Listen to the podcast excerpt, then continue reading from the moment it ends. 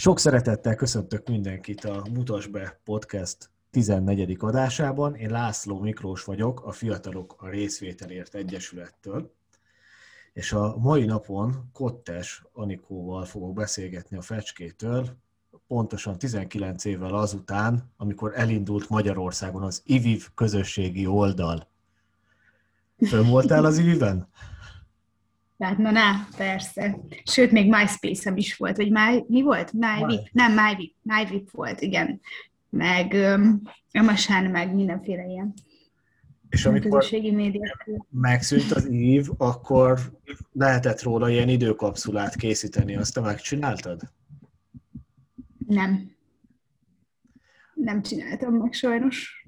Akkor én Erről nem is, ez, ez nem is rémlik egyébként egyáltalán amikor bezárták a boltot, akkor lehetett ilyen idézőjelesen kapszulába lementeni a dolgokat, és akkor a saját oldaladat meg tudod elvileg utána nézni, nem tudom mikor. Én is így lemaradtam róla, és se csináltam meg, de így utólag azért jó lenne nosztalgiázni azért a mi fiatalkorunknak az még egy meghatározó, hogy mondjam, felülete volt. Igen, pont most egyébként én is köszöntök mindenkit, vagy szeretettel köszöntöm a hallgatóságot.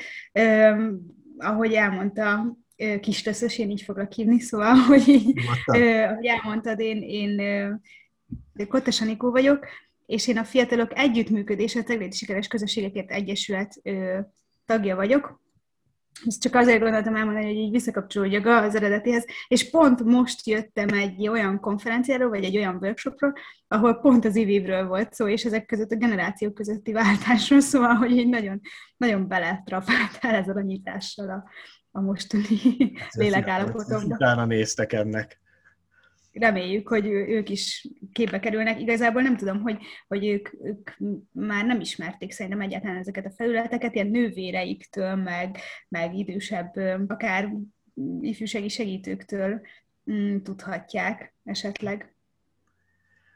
A, kimondtad a teljes neveteket a fecskének, én nem véletlenül nem próbálkoztam vele. Honnan jött az ötlet, hogy egy ilyen egyesületet hozzatok létre? Igazából én onnan indítanám, hogy vagy nem tudom, hogy mennyire szól ez rólam, és mennyire az Egyesületről, de valamennyire ez azért mégiscsak összemosódik. Az egyben. Összekapcsolódik, igen, mert hogy a, az eredeti, vagy a most jelen állapot az az, amit a fiataljaim is mindig mondanak, hogy egy fecske is tud nyarat csinálni. Hát bemutatkoznék, én vagyok az egy fecske. és hát onnan jött az ötlet igazából.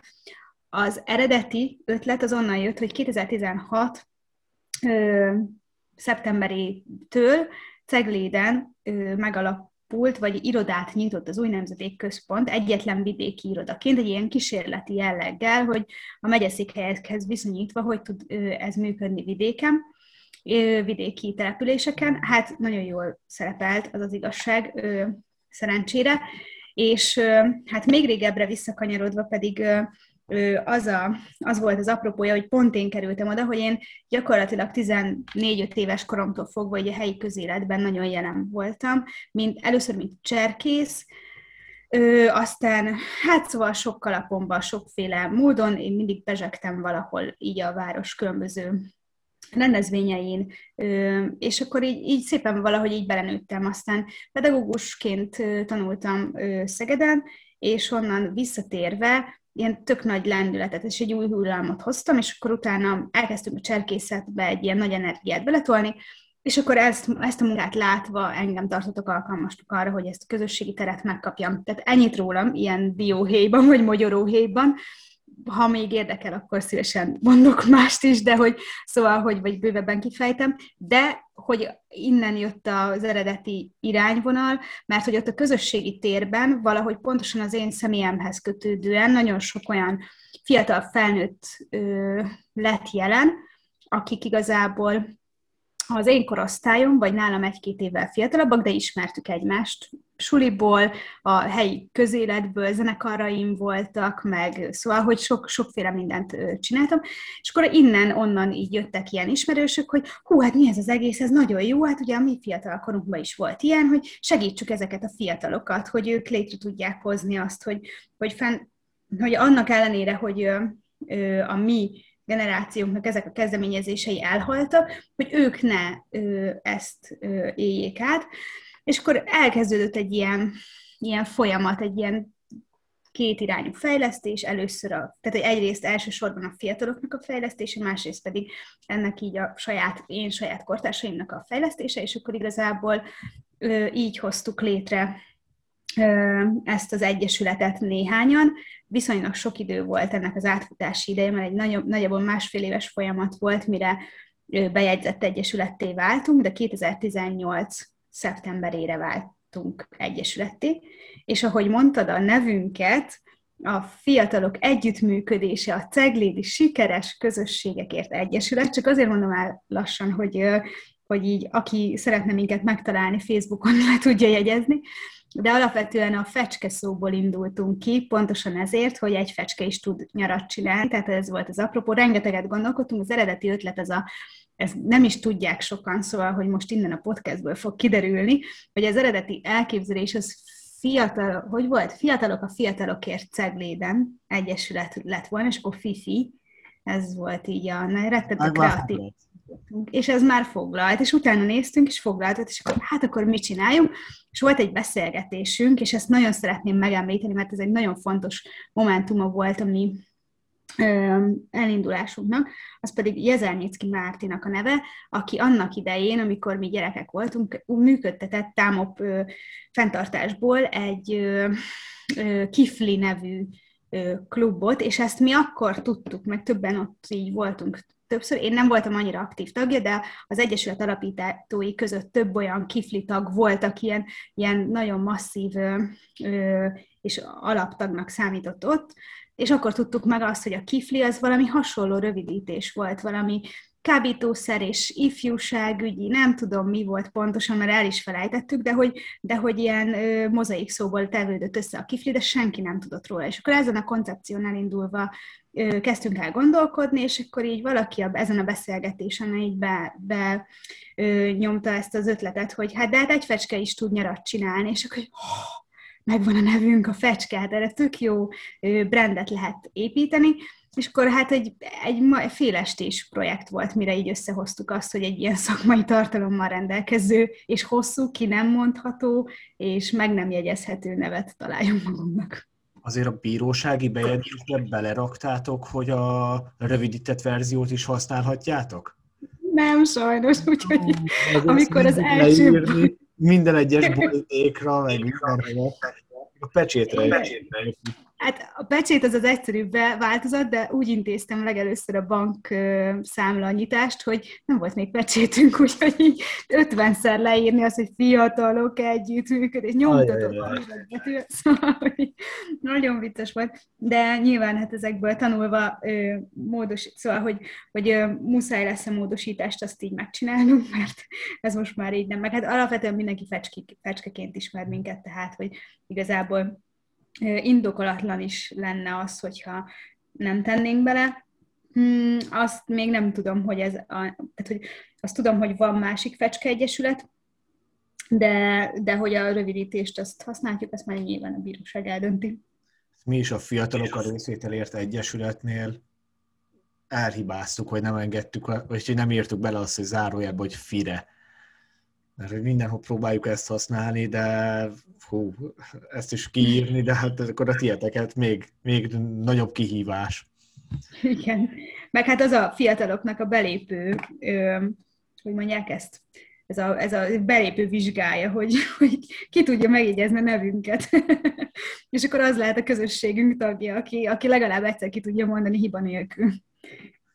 Azt említetted, hogy Ceglédet, hogy vidéki város de azért egy elég nagy település, sok megyei jogú településsel vetekszik a nagyságban, illetve Budapesthez is eléggé közel van. Hogy ezt mennyire érzitek, mennyire tudjátok helyben tartani a fiatalokat?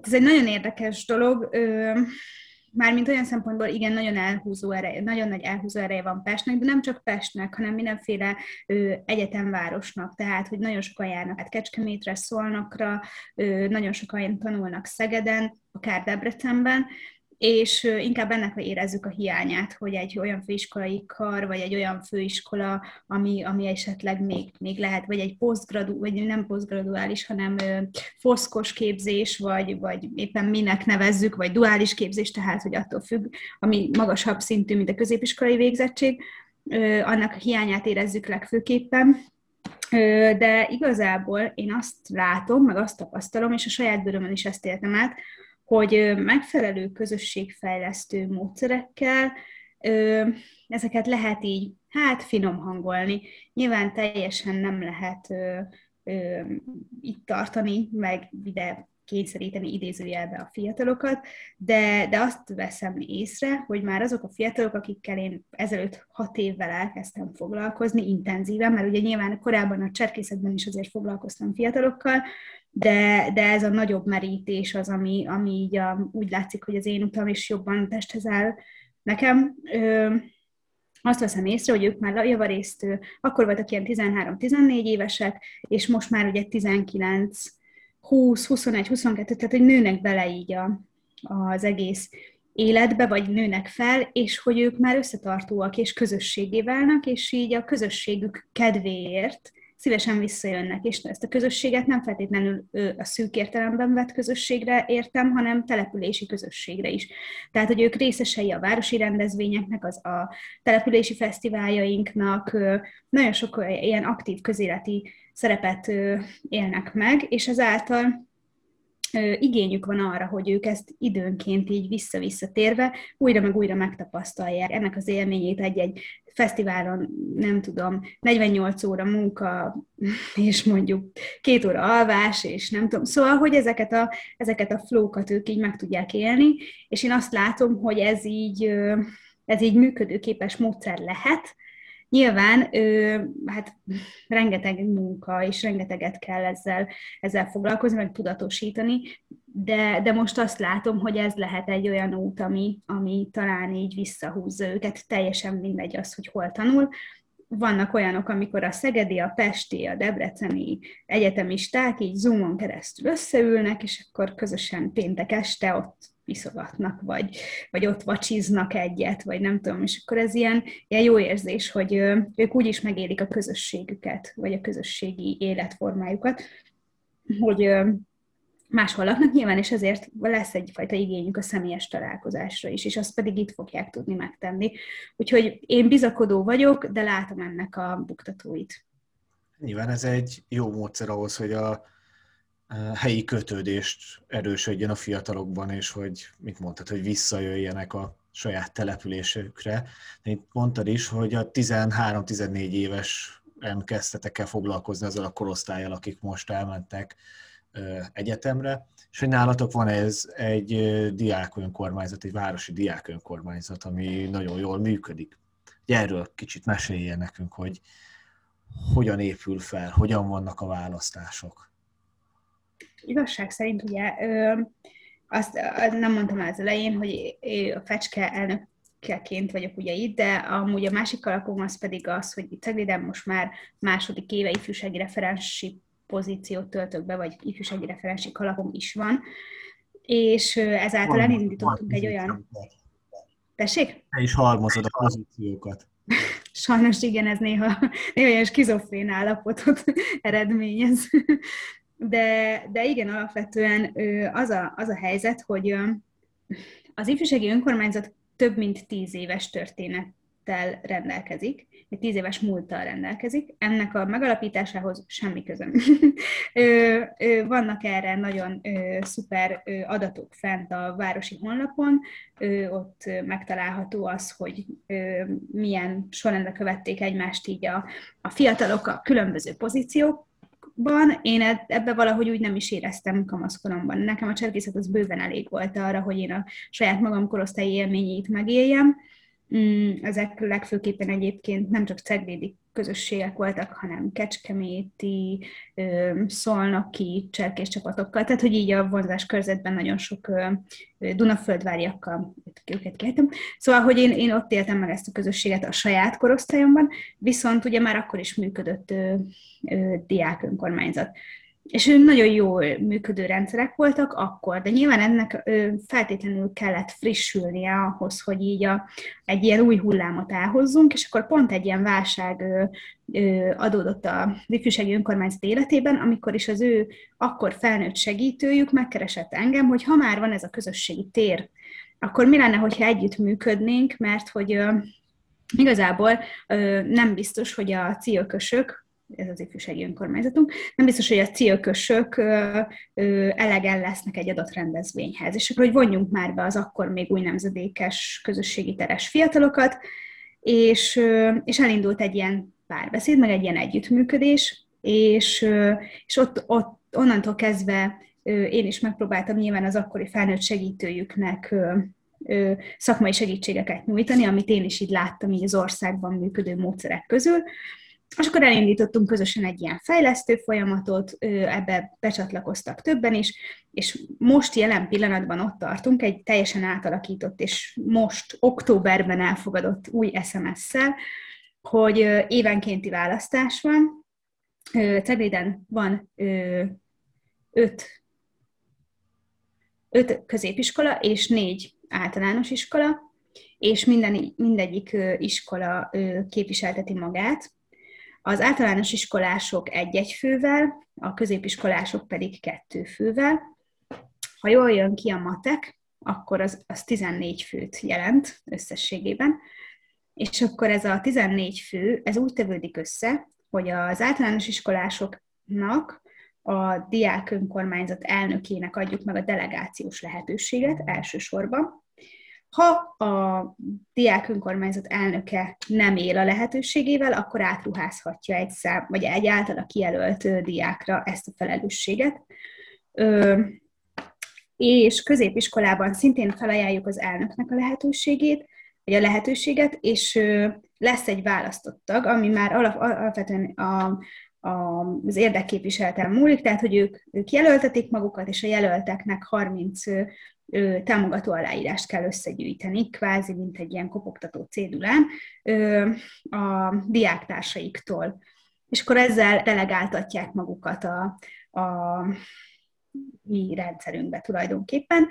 És akkor így, amikor megvan a 14 fő, ez most egy kísérleti jellegű, mert idén ugye nem tudtuk a, a választást személyesen lebonyolítani, tehát teljesen online volt az egész, illetve szeretnénk évente változtatni elnököt is. Ezek a korábbi években két éves ciklusok voltak, csak az, a, az volt így a, a szakmai felvetés, hogy ugye nagyon sokan ebben a két éves ciklusba iskolát váltanak. És ő még mondjuk az általános iskolájának a képviselője, de már középiskolás, a középiskolából mondjuk vannak hárman, az általános iskola meg egyedül marad, és delegáció nélkül marad, és én ezt nem szerettem volna hagyni, hogy ez így megtörténjen, és akkor ezért változtattuk. Ezek. Akkor nálatok az iskolai jogviszonyhoz van kötve az, hogy valaki az ifjúsági önkormányzat tagja legyen? Tehát, hogyha mondjuk, mondjuk egy példát, valaki 16 évesen mondjuk kiesett a, az iskolai rendszerből, vagy másik településre megy középiskolába, de Cegléden lakik, akkor ők nem indulhatnak a választáson?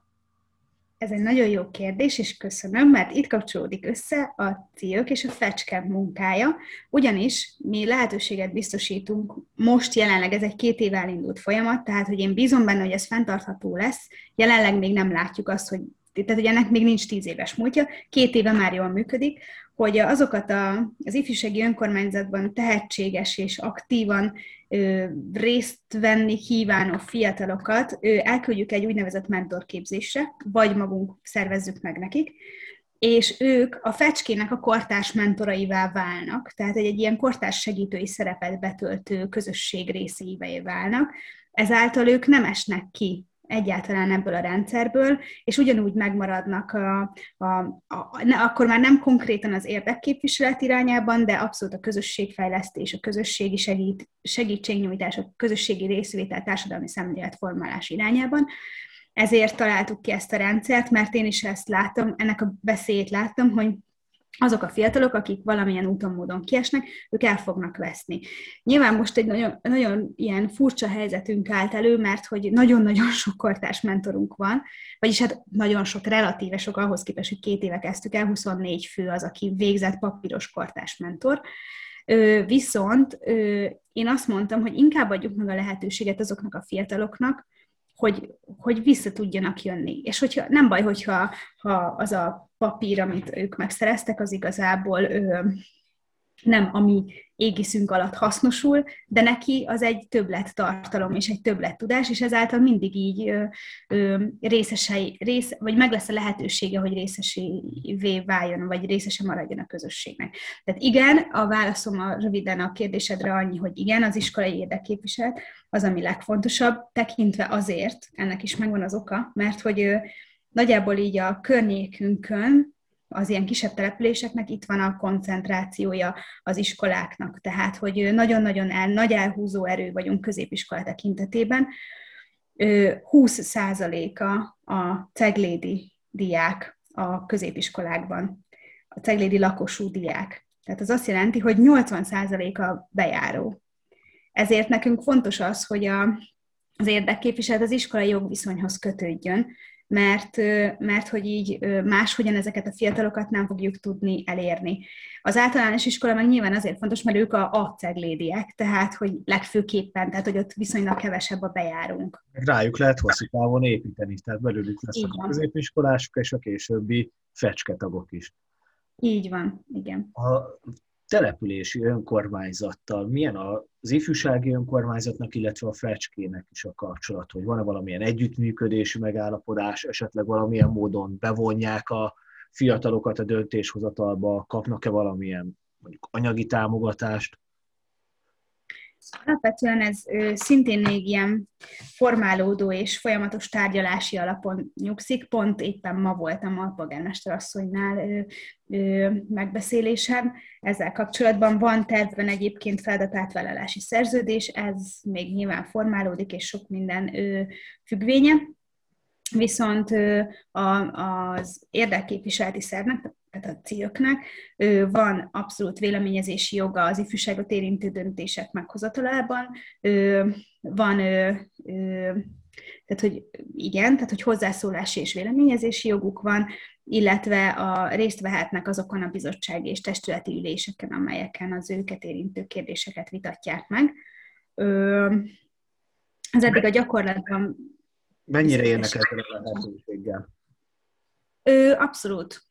Tehát, hogy ö, szoktak, amennyiben meghívás ö, érkezik, akkor igen, ennek a kommunikációja nyilván sok egyéb okból kicsit még nehézkes, tehát, hogy ö, de, de folyamatosan dolgozunk rajta. Én ifjúsági referensként abszolút rájuk építek, itt a, itt a kommunikáció az, ami, ami szerintem még ö, erősítenünk kell, viszont ö, alapvetően több, ö, az elmúlt évek során több ilyen párbeszéd, ö, ö, ifjúsági párbeszédet folytattunk le döntéshozókkal, tehát hogy volt ö, ilyen direkt megkeresés is, volt, ö, volt ilyen közösségi beszélgetés, szóval, hogy sok, sok irányban ö, indultunk el ennek, ennek ö, kapcsán. Ö, nyilván hát ez nagyon sok, sok mindentől is függ, de de alapvetően van egy nagyon agilis és nagyon, hát ilyen nagyon minket támogató alpolgármester asszonyunk, akit szintén szeretnék névleg megemlíteni, ő Hegedűs Ágota, aki hát szint, tehát hogy velem tényleg heti kapcsolat, napi kapcsolatban vagyunk szinte, a fiatalokkal is heti kapcsolatban, az ő ajtaja mindig nyitva áll, ő ha kell, akkor tornacipőbe kijön hozzánk az erdőbe a képzésre, és, és abszolút támogatja a fiatalokat és, és nyilván ezen, tehát hogy ez, a, ez az ő területe, tehát hogy az ifjúsági, szociális ügyekért felelős és kultúráért felelős alpolgármester, tehát hogy ő így minden is, és, és hogy tényleg nagyon, nagyon szereti is a fiatalokat, és támogatja is a munkát. Úgyhogy a párbeszéd ilyen szempontból azt gondolom, hogy megvan. A költségvetésre vonatkoztatott kérdésedre az a válaszom, hogy Papírforma szerint van egy elkülönített összeg, ez legfőképpen egy adott rendezvényre volt korábban ö, meghatározó, nem, nem árulok el titokot, ez a Ceglédi Utcazene Fesztivál, amit alapvetően abszolút a, a fiatalok ö, alulról jövő kezdeményezéseként valósítottak meg. Viszont annyira kinőtte magát ez a fesztivál, most már éppen pont két-három hete választottuk meg a, a zenekarokat, és hát igazából azt hiszem talán két külföldi már a külföldi úgy egy külföldi magyar, de hogy volt egy szlovákiai zenekar és egy romániai zenekar is, akik jelentkeztek. Szóval, hogy most már annyira kinőtte magát, hogy ezt most már elmondhatjuk, hogy nemzetközi szintű lett a, a dolog, és, és hogy abszolút túlnőtt ez egy ifjúsági önkormányzaton, tehát így a, a, a Kossuth Művelési Központ jó voltából, vagy az ő háttér támogatásukkal, vagy nem is tudom, infrastruktúrális segítségükkel valósul ez a fesztivál meg. Így indokolatlan vált az az elkülönített összeg, ami ezzel kapcsolatban volt, és akkor ennek kapcsán még így vannak tárgyalások, hogy ez a, ez, a, ez az ifjúsági költségkeret, ez más tartalmakra is felhasználható legyen. Mondjuk az ilyen fesztiváloknál ezt nálunk is tapasztaltam, hogy nálunk is volt ifjúsági fesztivál, elektronikai zenei fesztivál, hogy ebbe két út van, hogy vagy kinövik a fiatalok ezt az egészet, és hogy már a saját kompetenciáikat esetleg meghaladja, vagy pedig jön egy olyan generáció, aki mondjuk ezt kevésbé szeretné mhm. továbbvinni. De azzal, hogy például szerintem kimondhatjuk, hogy Magyarország a fesztiválok országa lett, tehát hogy mindenből fesztivált csinálunk, és minden településen van, ez még inkább megnehezíti azt, hogy a fiatalok egy megfelelő támogatással egy saját kis fesztivált tudjanak csinálni. Tehát most például nálunk is Pécsváradon, mikor utoljára volt mhm. ifjúsági fesztivál, akkor aznap össze tudtuk számolni, hogy még volt Baranyában öt vagy hat másik fesztivál. Pedig régen ahhoz kellett igazítani, hogy rockmaraton utáni hét. Hát igen, ezek, ezek egyébként hosszú távon is, ö, ö, tehát hogy, hogy nálunk is nagyon sokszor volt ez így tervben, hogy ifjúsági fesztivál. Én egy picit óckodom ettől, hogy még, tehát hogy hogy egyelőre a fesztivál szervez, szóval, hogy, na, hogy nem rendezvényszervezők vagyunk alapvetően, hanem, hanem én így mindig, mindig óva intem a fiatalokat attól, hogy, hogy ne, ne gondoljuk azt, ez egy külön szakma. Tehát, hogy azért azt, azt valljuk be, hogy ez egy külön, külön szakterület, hogy hogy hogyan is kell, milyen előkészítési folyamatok vannak, stb. Ami persze nagyon fontos ifjúsági rendezvényeket szervezni, és ezek, ezek részét kell, hogy alkossák a mi általunk képviselt iránynak, de nem kizárólagos részét. Tehát, hogy ez nem csak a, az ifjúság ügy, az nem csak a, a fesztivál szervezésből áll, meg nem csak a, abból, hogy, hogy mindig különböző programokat csináljunk. Én nagyon, én nagyon támogatója vagyok minden ilyen kezdeményezésnek, meg, meg mond, mondani is szoktam a fiataloknak, hogy persze, csináljátok. Nekem ne legyen vele dolgom, ennyi a kérésem. De hogy alapvetően, alapvetően azt, azt azért be kell látni, hogy, hogy nyilván ez egy, ez egy külön, külön szakterület, és hogy, és hogy ne, ne vegye el a fókuszt attól, hogy, hogy a közösséget belülről is megélni, és kívülre is eljuttatni annak az üzenetét. Igen, csak a, nem tudom, hogy nálatok mi a tapasztalat, itt nálunk szerintem az, hogy a fiatalokat elsősorban a zenés és a sportrendezvényeken keresztül lehet elérni és megszólítani. És hogyha már ott vannak, akkor lehet velük beszélgetni, hogy ennek te is részese lehetsz. Ez egy... Mondjad. Igen. Ja, se, ez egy érdekes, érdekes dolog egyébként, mert talán én azt vagy az én tapasztalatom, vagy az én, én irányom az meg pont az, hogy ha már fesztiválon kint vagyunk, ott igazából azon kívül, hogy a bevont fiatalok, jó, hát volt egy-két fiatal, akit úgy értünk el, hogy megszakadunk, gyertek segíteni padot pakolni, mert nem bírjuk tovább.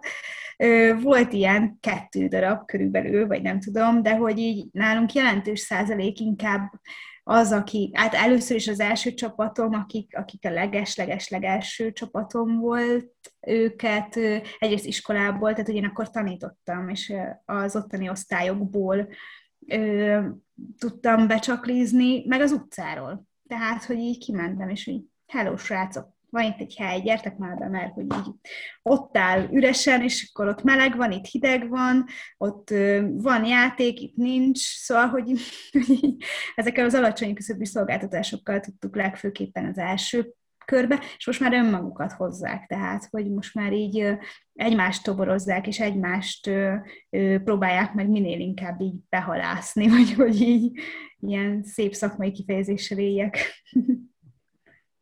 Akkor maradjunk a programoknál, hogy nektek azért van több jó programotok is, és én ebből például kiemelném az ifjúsági bált, hogy erről kicsit mesélni nálatok milyen, mert nálunk itt a dél az kifejezetten az a bálozós környék, de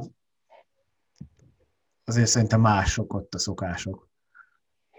Hát igen, ez biztos, meg hát tekintve, hogy, hogy még nem beszéltünk erről ebből sem hagyománynak, ezért, szóval, hogy most tök jó volt, hogy mondtam, hogy hogy ne legyen rendezvény, és erről mondod, hogy rengeteg rendezvény van. Egyébként tényleg, de pont azért próbálom a másik oldalt is erősíteni, hogy ne csak erről szóljon, mert hogy szerintem a fiatalok képesek lennének csak rendezvényekbe gondolkodni, mert hogy a, mit akarsz tenni a környezetedért, az sose hangzik el, hogy szeretnék utcát söpörni, vagy nem tudom, tehát hogy melózni, bulizni, hanem akkor majd bulizzunk. Más a motiváció egy ilyenre. Abszolút, igen, igen, igen. Ö, tehát, hogy alapvetően ugye az ifjúsági bál a kérdésed, ö, nagyon sok helyről és sok irányból merítettünk ennek kapcsán. Nekem a legfőbb ö, ilyen mm, irányvonalat azt Kecskemét adta, én nagyon hálás vagyok az ottani kolléganőnek a, a, a, azért, hogy egy kicsit engedett belelátni ebbe a, ezekbe a folyamatokba és, és az ottani ifjúsági bá volt az, ami, ami alapvetően így elindította bennünk a gondolatot, illetve az, hogy így a, a mi fiataljaink is nagyon sok esetben panaszkodnak, vagy panaszkodtak arról, hogy azért egy 35 ezer fős városról beszélünk, a Cegléd esetében, és nincs egyetlen egy darab olyan szórakozóhely sem, ahol a fiatalok nem mint egy kocsmába bemenjenek, hanem tényleg legyen egy ilyen kis zenés, táncos, bulizós hely. És akkor volt egy ilyen in, indulási folyamatunk, ami, amikor is a, a művházban több bulit csináltak, ilyen művházi bulit, hoztak össze a fiatalok, ilyen, ilyen Halloweeni buli, Mikulás buli, nyuszi buli, tehát mindig valamilyen ünnepkörhöz kötődően, de úgy, hát volt, a Halloweeni buli az kifejezetten nagyon népszerű volt a fiatalok ö, körében, de a többi az már inkább valahogy olyan érzés volt, mint hogyha így a célközönség, amit mi belőttünk célközönség, ahhoz képest sokkal fiatalabbak jöttek volna. És ott, ott már azért vannak ugye ilyen mindenféle jogi problémák is, hogy, hogy ki és mit csinálhat, és meddig, és hogy, és nem tudom, szóval, hogy így ez, ez és ez nem, nem biztos, hogy kell így bevállalni, ilyen ifjúsági szervezetként, meg közművelődési szervezetként, úgyhogy, és akkor így elkezdtünk gondolkodni, hogy, hogy hát akkor mi legyen az az irány. És jött két srác, három srác, akik, akik azt mondták, hogy ú, ők, ők kitalálták, hogy ők egy ilyen, ilyen nagy bulit akarnak össze, összehozni. És akkor mondtam, hogy jó srácok, mi meg pont szeretnénk egy bált, akkor mi lenne, hogyha a kereslet és a kínálat találkozna, és akkor ti megszerveznétek egy ilyen bált, hogy lássatok azt, hogy egyébként ezeknek milyen folyamatai vannak, és hogy milyen nehézségei vannak, milyen buktatói vannak, mi az, ami... Na, és azt tudni kell ehhez, hogy ne, mi ebbe, ebbe úgy vágtunk bele, hogy nulla, azaz nulla darab forintunk volt, nem hazudok egyébként, mert ha 200 forintos tagdíjunkból volt körülbelül 20 ezer forintunk, tehát hogy körülbelül így kezdtünk el bált szervezni,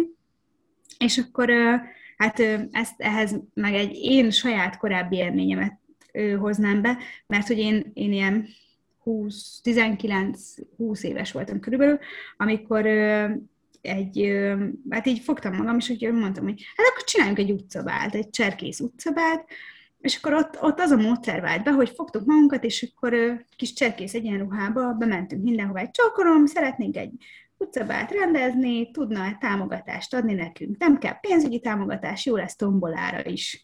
Na, és akkor így indultunk el akkor, és egy nagyon jól működő folyamatot, vagy egy nagyon jól bevált módszer volt, és ebből táplálkozva gondoltam, akkor elkezdjük ezt szintén nulla forintból megvalósítani, mert hogy ugye lehetetlen nincs, És akkor hát tényleg elmentek a, a srácok, volt rengeteg ilyen kis kinyomtatott lapjuk, én ezt aláírtam, lepecsiláltam, és akkor mentek a, a nevembe kérincsélni, és, és akkor így, hát az volt, hogy nagyon-nagyon sok, hát most fejből nem tudom pontosan, de körülbelül szerintem egy ilyen 200 ezer forint értékű tombolatárgyat sikerült össze, összevadászniuk. Kaptunk különböző intézményektől, a képviselőtestülettől is különböző támogatásokat, tehát hogy így nagyon mellénk álltak, és, és az volt a legjobb érzés benne, hogy így pártól függetlenül, vagy pártpolitikától függetlenül ebbe úgy bele tudott állni mindenki. Volt, aki egy csomagot készített, volt, aki nagyobb ajándékot hozott, volt, aki kaparos sorsjegyet ajánlott fel, szóval, hogy tök sok, tök sok ilyen, ja, tényleg a kaparos sorsjegynek az értékét azt nem is tudjuk, mert ugye az meghatározhatatlan. Tehát, hogy alapvetően nagyon, nagyon így elindult egy ilyen közös gondolkodás, és akkor a, a a centrumot meg tudtuk fűzni, hogy segítsenek, vagy támogassanak azzal, hogy, hogy olcsóbb szendvicseket kapunk tőlük, vagy, vagy segítenek abban, hogy, hogy így a fiatalok, vagy mi bevásárolunk, a, mert annyi pénzünk talán volt, hogy bevásárolunk a, a kajához, és akkor az ottani szakácsok meg eljönnek és megcsinálják, és akkor, szóval, hogy ilyen bartelbe ment az egész. A művelődési ház odaadta a, a, vagy hát nagyon sokkal jutányosabb áron adta oda nekünk a bérleti díjat, és azt is így, hogy mondják ezt, ez a, hogy előfinanszírozta nekünk, tehát, hogy így a, megvárta a bevételünket, és nekünk utólag kellett azt így, így ja. költségen. Szóval, hogy alapvetően egy ilyen közösségi formálódás indult el, rengeteg önkéntessel dolgoztunk, minden, minden kölcsön volt. Tehát, hogy gyakorlatilag az egyik virágos azt ajánlotta fel, hogy ő az asztal dekorációkat elkészíti, a másik virágos azt ajánlotta fel, hogy ő akkor az asztalokra készítene ilyen kis csokrokat. Volt tényleg, aki, aki kölcsön adott nekünk, nem tudom, 40 vázát, hogy azok legyenek az asztalokon. Szóval, hogy ilyen, ilyen apróságokból tevődött ez az egész össze. Tessék? Ó, kicsi nagyra megy. Igen, igen, és abszolút ez, ez így, így ilyen, hát ilyen batyusbájelget gondoltunk először, de, de aztán végül így, így megadtuk a módját. Volt egy előzetes igényfelmérés, hogyha lenne egy ifjúsági bál, akkor az ott mégis te milyen kajákat fogyasztnál, milyen, mi lenne, milyen zenéket hallgatnál, mi lenne az, ami. Szóval, hogy egy ilyen általános igényfelmérés, és meglepően sokan mondták azt, hogy ők egy szendvicset szeretnének. Hát nekünk az a legjobb, hát akkor azokat mi is meg tudjuk csinálni, és akkor így elindult egy ilyen folyamat. A zenét azt például szintén felajánlásban kaptuk, vagy volt olyan, aki ingyen jött el, ezzel támogatva a rendezvényünket, és a saját fiatalok a saját korosztályokból találták meg azokat a szereplőket. Volt ilyen, ilyen nyitó zene, amit egy nagyon tehetséges zongorista kislány indított. Tehát, hogy egy ilyen, ilyen abszolút egy ilyen, ilyen közösségi létélmény volt ez nekik, és és hát természetesen nyilván meghívtuk azokat, akik támogattak bennünket, illetve adtunk belépőjegyeket, hogy akkor a gyerekeiket küldjék el, vagy, vagy ilyesmi. Szóval, hogy, és akkor végül is összességében addig-addig, hogy így az utolsó, a vége a számoknak azt hiszem 180 lett, 180 fiatal volt az, aki részt vett ezen. Szép szám. Ebből 120 fiatal volt az, aki vacsorás vendégünk volt, és akkor mm, maradék, ők pedig parketjegyet vettek, és akkor csak az esti buli részére jöttek el.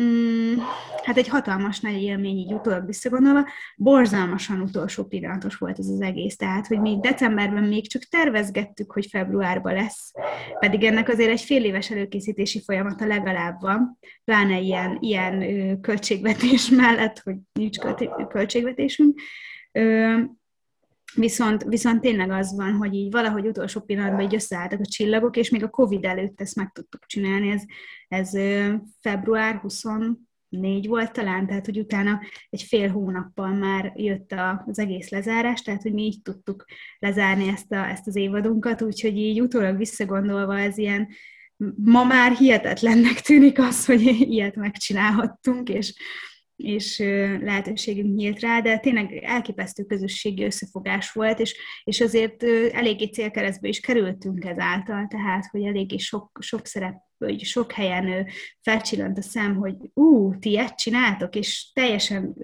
egymástól függetlenül viszonylag nagy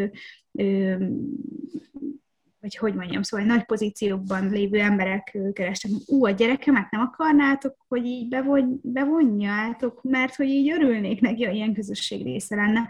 Szóval, hogy, hogy elindult egy ilyen, ilyen folyamat. Nyilván a Covid az így ilyen szempontból közbeszólt, de, de hát tervezzük, én már, én már nagyon, nagyon szeretnék valami szabadtérit csinálni, de nyilván ez nem rajta múlik. Szóval, hogy terveink azok vannak, és mindenképpen szeretnénk ezt a hagyományt folytatni és hasonló módon, tehát, hogy attól függetlenül, hogy, hogy így Hát, hogy én, én nem szeretném azt, hogy, hogy így odaadok mondjuk, nem tudom, x összeget a fiataloknak, hogy na, akkor szervezetek bár úgy könnyű, könnyű szervezni. Én azt szeretném, hogy ezt a szemléletet vigyék tovább, hogy alulról mindent, és közösségi összefogással, és, és kérésekkel, és szívességekkel, és nem tudom, mikkel. Hát inkább ez az irány amint lehet programot szervezni, akkor most figyeljétek az oldalunkat, jöhettek hozzánk bálozni, mert nálunk a fiatalok is nagyon ki vannak rá éhezve, hogy végre bálozhassanak egyet, és mondták, hogy az lesz a legelső dolog, aminek nekiállnak, amint a feloldások megvannak hozzá. Jaj, de jó, nagyon jó. Mi is akkor szeretettel várunk benneteket majd, hogyha a miénk is esetleg megvalósul hogy nézegettem az oldalatokat, illetve a közösségi média felületeiteket, a videókba nagyon erősek vagytok, úgy vettem észre, hogy, hogy más civil szervezetekhez képest sokkal több videót készítetek. Ez minek köszönhető, hogy ebbe az irányba indultatok el? Ennek a létrehívója alapvetően a, a COVID volt, tehát, hogy, vagyis hát ez érdekes, mert hogy el, el, most azt mondom elsőre, hogy a COVID volt létrehívója, de volt egy korábbi projektünk, amit hát mi magunk között csak Tesco-s projektnek csúfolunk.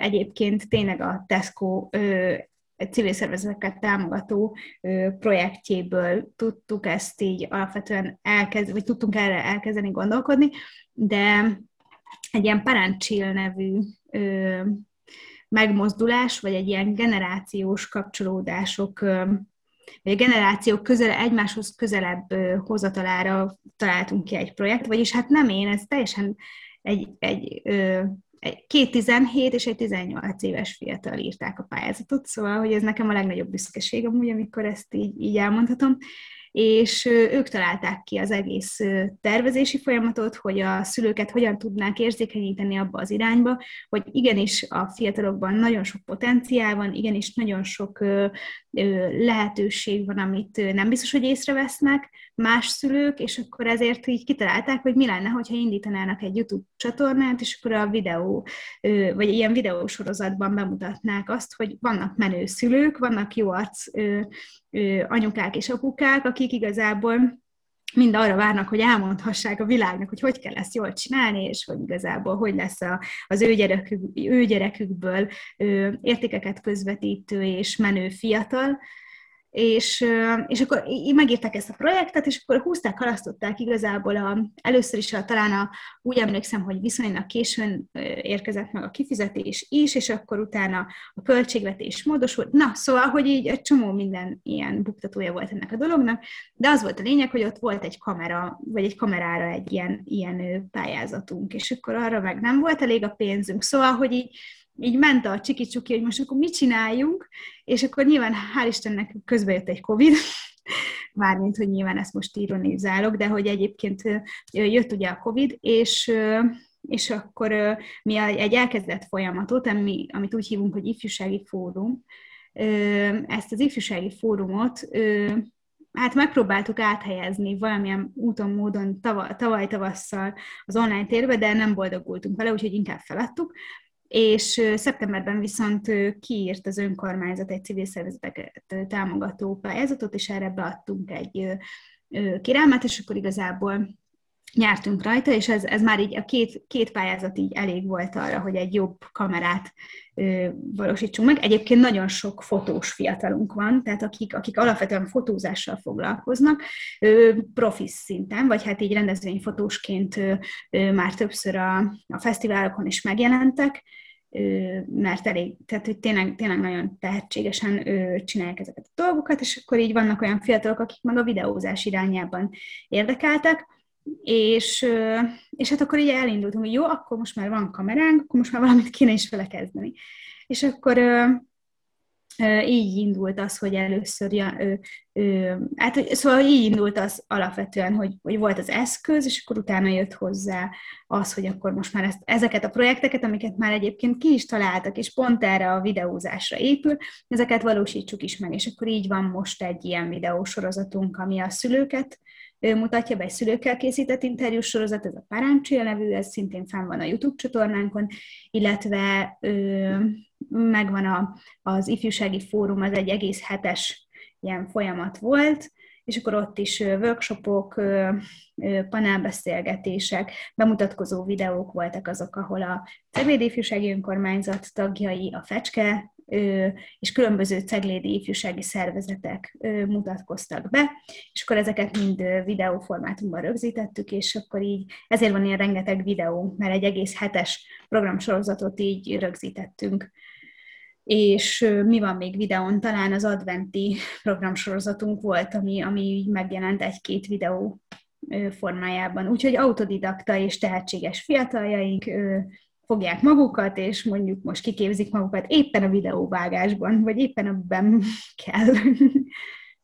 Ez a páránykurhoz, abba kérdeznék bele kicsit, hogy mennyire volt nehéz szülőket találni, hogy leüljenek a kamera elé és beszéljenek? Ez egy érdekes kérdés. Alapvetően, ö, alapvetően szerintem ez egy nehéz ö, műfaj, pláne úgy, hogy ö, ö, nincs mögötte mm, nincs mögötte az, az hogy, hogy ki is szeretné ezt, vagy ki, ki, lesz, a, ki lesz az, aki ezt látni fogja. Szóval, hogy szülőként azért már elég sok mindent látnak szerintem anyukák, apukák, és szkeptikusak sok esetben. Tehát... Nincsen meg az, ami lehet, hogy rossz példát hozok, de szerintem nem, egy amerikai szülőben, hogy ők már gyerekkortól belenevelődik az, hogy szerepelni kell, és a kamerát látnak, akkor el tudják magukat adni. Ez a kamerától való kis távolságtartás félelem azért megvan a, úgy gondolom a szüleink generációjában. Igen, én is azt gondolom, meg az, hogy egyáltalán azért ez egy intim dolog. Már úgy értem, nem csak a, nem csak a, kamer, nem a kamerára gondolok elsősorban, hanem az, hogy ahhoz, hogy én elmondjam, hogy én hogy nevelem a gyerekemet, és ezt én kirakjam, a kirakatba, ahhoz azért kell egy jó adag önbizalom, egy jó adag öntudat, egy, egy jó adag bizalmi kapcsolat, ami mondjuk a gyerekem is köztem van, tehát, hogy így mondom ezt én nem szülőként, de hogy, de hogy alapvetően ö, szerintem ez egy, ez egy, ez egy, bensőséges ö, ö, folyamat, akárhogy is vesszük, és ebbe beleengedni, láttatni másokat, az, az, egy, az egy komoly, komoly munkát kíván szerintem.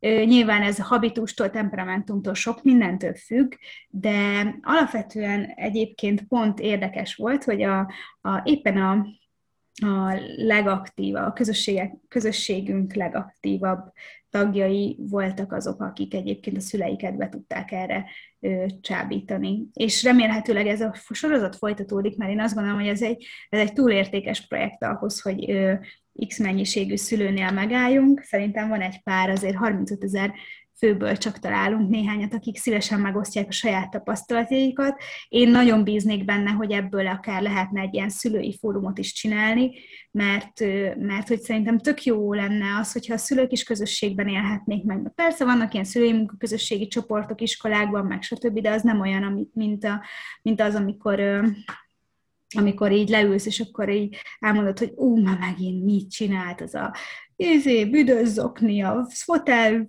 karfája mögött, és nem tudom, tehát hogy, hogy egy ilyen felület legyen nekik is, ahol ők, ők persze baráti közösségeikben biztos meg tudják beszélni, vagy jó, jó működő családi kapcsolatokban, de mint tudjuk, ezek nem olyan informális közösség, vagy ezek nem olyan csoportok, mint akár egy közösség, aminek adott esetben van egy, egy ennél távlatibb vagy magasabb rendű célja úgy gondolom ezen a téren is jó példákat mindig lehet majd találni.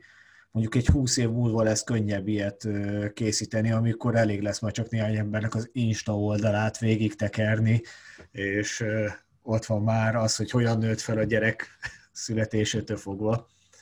De hát igen. Hát igen, mert amikor már mi magunk is szülők leszünk, és akkor a, a barátainknak szólunk, hogy jaj, Léti, mondja már te is a hülye gyerekedről három mondatot, légy szíves. Tehát, hogy azért, azért igen, ez egy, ez egy másik helyzet. Ilyen szempontból igen, a generációnk az egy, egy viszonylagos előnyel fog rendelkezni, remélhetőleg, és hát bízunk benne, hogy azért mi is minél több nyitott emberre és nyitott szívre találunk, mert szerintem tök jó lenne azt bemutatni, mert hogy gyakorlatilag mi meg az utánunk következő generáció azért lett olyan, amilyen, mert valakik olyan szülők voltak, amilyenek. Tehát, hogy ezeket a folyamatokat, ezeket jó lenne így láttatni, meg jó lenne így előre vetíteni, vagy előre mozdítani. Akkor, hogyha ez egy hosszú távon megmarad, jó lesz majd összehasonlítani pár év múlva, hogy miben változtak a dolgok.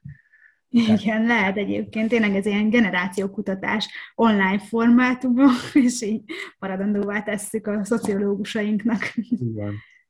A végére egy szokásos kérdésem maradt. Egy vicces, emlékezetes élmény, pillanat a munkádból, a ceglédi fiatalokkal, amit megosztanál velünk.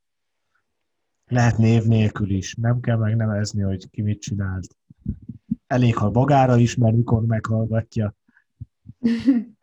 Vicces, hát annyira érdekes, hogy ö, rettentő sokat nevetünk, meg rettentő sok ö, minden van, de mégis amikor így ezt írtad, hogy valamilyen kiemelendő pillanat, hát nem tudom, nehéz, nehéz ezt ö, így egy, egybe meghatározni, vagy egy, egy ilyen momentumba. Most közben gondolkodom egyébként, hogy azért húzom az idő, azért beszélek, hogy hát közben eszembe jut valami, vagy eszembe jut valami mérhetetlenül vicces. Inkább nekem azon, azon nagy, nagyon király, hogy vannak ezek az összekacsintások, ezek, amik igazából, főleg mondjuk, ha máshová megyünk konferenciára, vagy ilyesmi, akkor így, így mindig vannak ezek a, ez a mi tudat, hogy mi vagyunk a fecske, és akkor így ez egy, egy, egy ilyen nagyon jó élmény, és a, a, ami nekem személy szerint ez a, nem, a, nem a személyi kultuszomhoz köthetően, de hogy egy ilyen tök jó érzés, hogy általában ilyen, ilyen én így úgy élem meg a dolgokat, hogy ha fiatalokkal elkezdünk így brainstormingolni, akkor így, így abszolút benne vagyok, és tényleg térden csúszok a flipchart papíron, és írok, és nem tudom, tehát, hogy ilyen minden. És hát, vagy ez volt régebben, vagy nem tudom, és, és akkor így mm, egy ideig mindig mondtam azt, hogy várjatok, srácok, ez nagyon jó ötlet, így elkezdett rázni a hideg. És akkor így, hogy így mutattam, hogy hol ráz a hideg. És akkor így volt az, amikor volt a, a, az első kortás mentor képzés, és akkor így láttam azt a, azt a görcsöt, hogy így izomból így mindannyian így, na akkor most mi legyen, na akkor most mit mondjunk, na akkor most izé mi legyen, és akkor így ráz már a hideg. és akkor így ez, ez, a, ez a kulcs, hogyha engem ráz a hideg, akkor, akkor ők jó ötletet mondanak. Nyilván nem ettől függ az, hogy jó ötlet vagy nem jó ötlet, csak hogy így összetársították ezzel. Ez az, ami most így hirtelen eszembe jut, ez annyira nem vicces egyébként, de, de hogy, hogy rengeteg ilyen kis apróság van tényleg, tehát, hogy így, így amikor mondjuk tényleg ilyen, ilyen hullafáradtan fesztivál, fesztiválozva, és akkor így csurog a giroszlé itt, és akkor így, hogy de hát csurog neked ott a giroszlé, és így, nem baj. És akkor szóval, hogy vannak ilyen, ilyen, ilyen amik, az életünk, amik az életünk részei alapvetően. Tehát, hogy így mm, én, én pedig amúgy nagyon úgy élem meg a, ezeket a dolgokat, hogy nem is inkább ezek a vicces történetek, amik megmaradnak, hanem ezek, amik ilyen, ilyen gyomortájék, ilyen, ilyen, ilyen nem tudom, ilyen mérhetetlenül megrendítő pillanatok, vagy meg, megható pillanatok, amikor így, így inkább majdnem bőksz, mert annyira ilyen hihetetlen az egész, hogy hogy, hogy, hogy, tud, hogy tud életeket, sorsokat fordítani. Az a munka, amit, amit csinálsz, és, és az, az, egy, az egy eszméletlen nagy erőt tud adni. Amikor mondjuk, nem tudom, van egy, van egy árva, árva srác, akinek meghalt édesanyja, édesapja, és, és akkor oda jön, és így levágja a közösségi térbe a máhazsákját, hogy haj, izé, bejöttem, és úgy elegem van mindenből, mami, hallgass meg, és így azért az egy ilyen kiozanító mondat, amikor, amikor ezt mondják neked, hogy mami, hallgass meg, és így húha, ez akkor egy felelősség is, ugye? Vagy hogy van ez? és hogy, és hogy ez, egy, ez egy nagyon meg, vagy ezek, ezek ilyen nagyon ilyen sokkoló pillanatok, de, de mondjuk például az egy, az egy nagyon megérintő pillanat, hogy most költészet napja alkalmából volt egy ilyen kis láthatatlan angyalka aktivitásunk, ilyen kötők, arcképét plakátoltuk ilyen kis tépőcetlikkel, mint a kiadó tábla a panellakásokban, hogy kiadó, és akkor a telefonszámot van, és letépheted. Na, ugyanilyen tépőcetlikkel csináltuk már így a kötészet napjára így az idézeteket, amiket kiválasztottunk, és akkor az az élmény, hogy, hogy így beteggelik egymást, hogy, hogy hello, én ezt az idézetet találtam, de hogy ez neked szólám, mert én tudom a te történetedet, és tudom azt, hogy így, így ez téged fog leginkább megérinteni, és hogy, hogy ez a lényeg szerintem. Meg az, hogy, az, hogy így tudnak folyamatosan így egymásra gondolni, meg, meg az életüknek az apró cseprő kis dolgaiba így bele vannak. Szóval, hogy így, igen, tehát hogy annyira nem, nem sikerült ezt a vicces történetet ilyen, ilyen nagyon viccesre szabnom komolyan mondom, gondolkodni fogok. Most Jó sztorikat amik azért megmutatják, hogy, hogy miért érdemes a fiatalokkal foglalkozni, és hogy mik azok a dolgok, amik erőt adnak ehhez a munkához, és hogy, hogy mondjam, hogy miért csináljuk ezt az egészet. Hát igen, abból, azokból a történetekből rengeteg van, tehát, hogy így, így tényleg a, még egy ilyen, ilyen megható pillanat az volt, amikor, amikor így tavaly egyik vasárnap, tudják azt nagyon jól, hogy a vasárnap az nekem ilyen, hát ilyen szent és sérthetetlen. Tehát, hogy vasárnap tőlem bárki a fa tetején is maradhat, én vasárnap nem vagyok elérhető. És akkor csöngetnek, és akkor megyek ki, mi az Ú, Isten akartok ti tőlem vasárnap? És akkor állnak ketten az ajtóba, egy, egy ilyen virág, virággal, egy ilyen cserepes virággal, és akkor de lányok, hát nincs semmi, vagy ez nem így de ma van anyák napja. És én micsoda?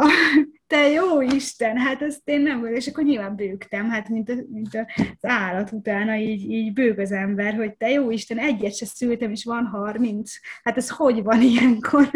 De meg, meg nyilván a karanténban voltak ilyen, ilyen nagyobb pillanatok, amikor így jött a szintén ilyen félárva, félárva kislányom, hogy, hogy félárva is az édesapjával sem nagyon tartja a kapcsolatot, tehát hogy így teljesen most már szinte önálló, és akkor így, így állt az ajtó, vagy az ablakba, hogy légy csak egy pillanatra gyerek, hogy lássalak, és ki kellett mennem az ablakba, és így nézett egy percig, és utána jól volt, és utána így ment tovább, és ezek olyan pillanatok, amiket így, amikor így, amikor tényleg csak így elcsendesedik, elcsendesedik az ember, és akkor így belegondol abba, hogy úristen, mit okozok én az életemmel, meg mit okozok én azzal, hogy így, így pesgek, az úgy, az úgy megrendítő, meg akkor úgy megkapod a miérteket, hogy miért is csináljuk, szóval, hogy így öm, gyakorlatilag nem is értem azt, hogy a világban miért nincs több ifjúsági munkás, vagy ifjúsági szakember, mert hogy, hogy ebből, ebből annyit lehet tanulni, és annyit, annyit ad, hogy hogy elképesztő. Nagyon jó végszó volt.